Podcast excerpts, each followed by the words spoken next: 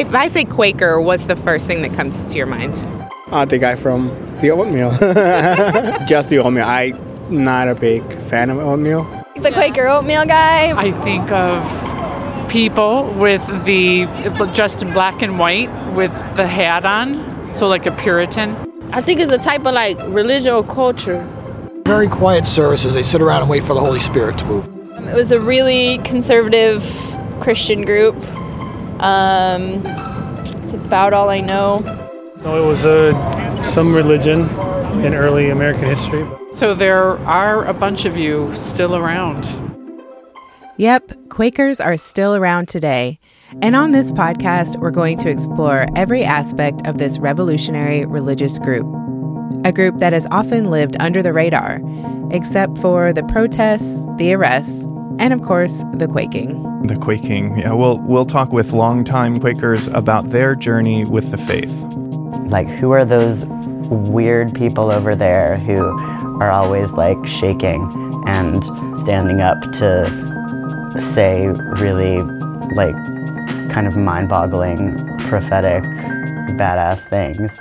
And we'll talk to those who are just getting started on their spiritual path. Where are you now? Where is the religion? I just don't come across them very often. We'll take a deep dive into what it looks like to follow our leadings. The good, the messy, the amusing, the challenging, the confusing. And we'll explore how Quakers throughout history have risen to the challenges of their day with courageous faithfulness. And how they've sometimes fallen short of that lofty goal. Why is the podcast so important? Is because it is sound. That's power.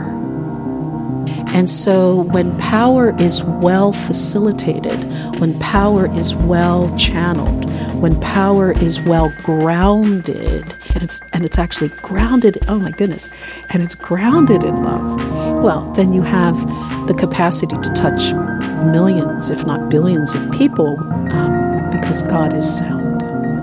God is story. What does it look like to be a Quaker in the 21st century? How do friends navigate this time of historic upheaval? So I certainly got the idea that we are all to be activists, right? That everywhere you go, if you see injustice, you take it on.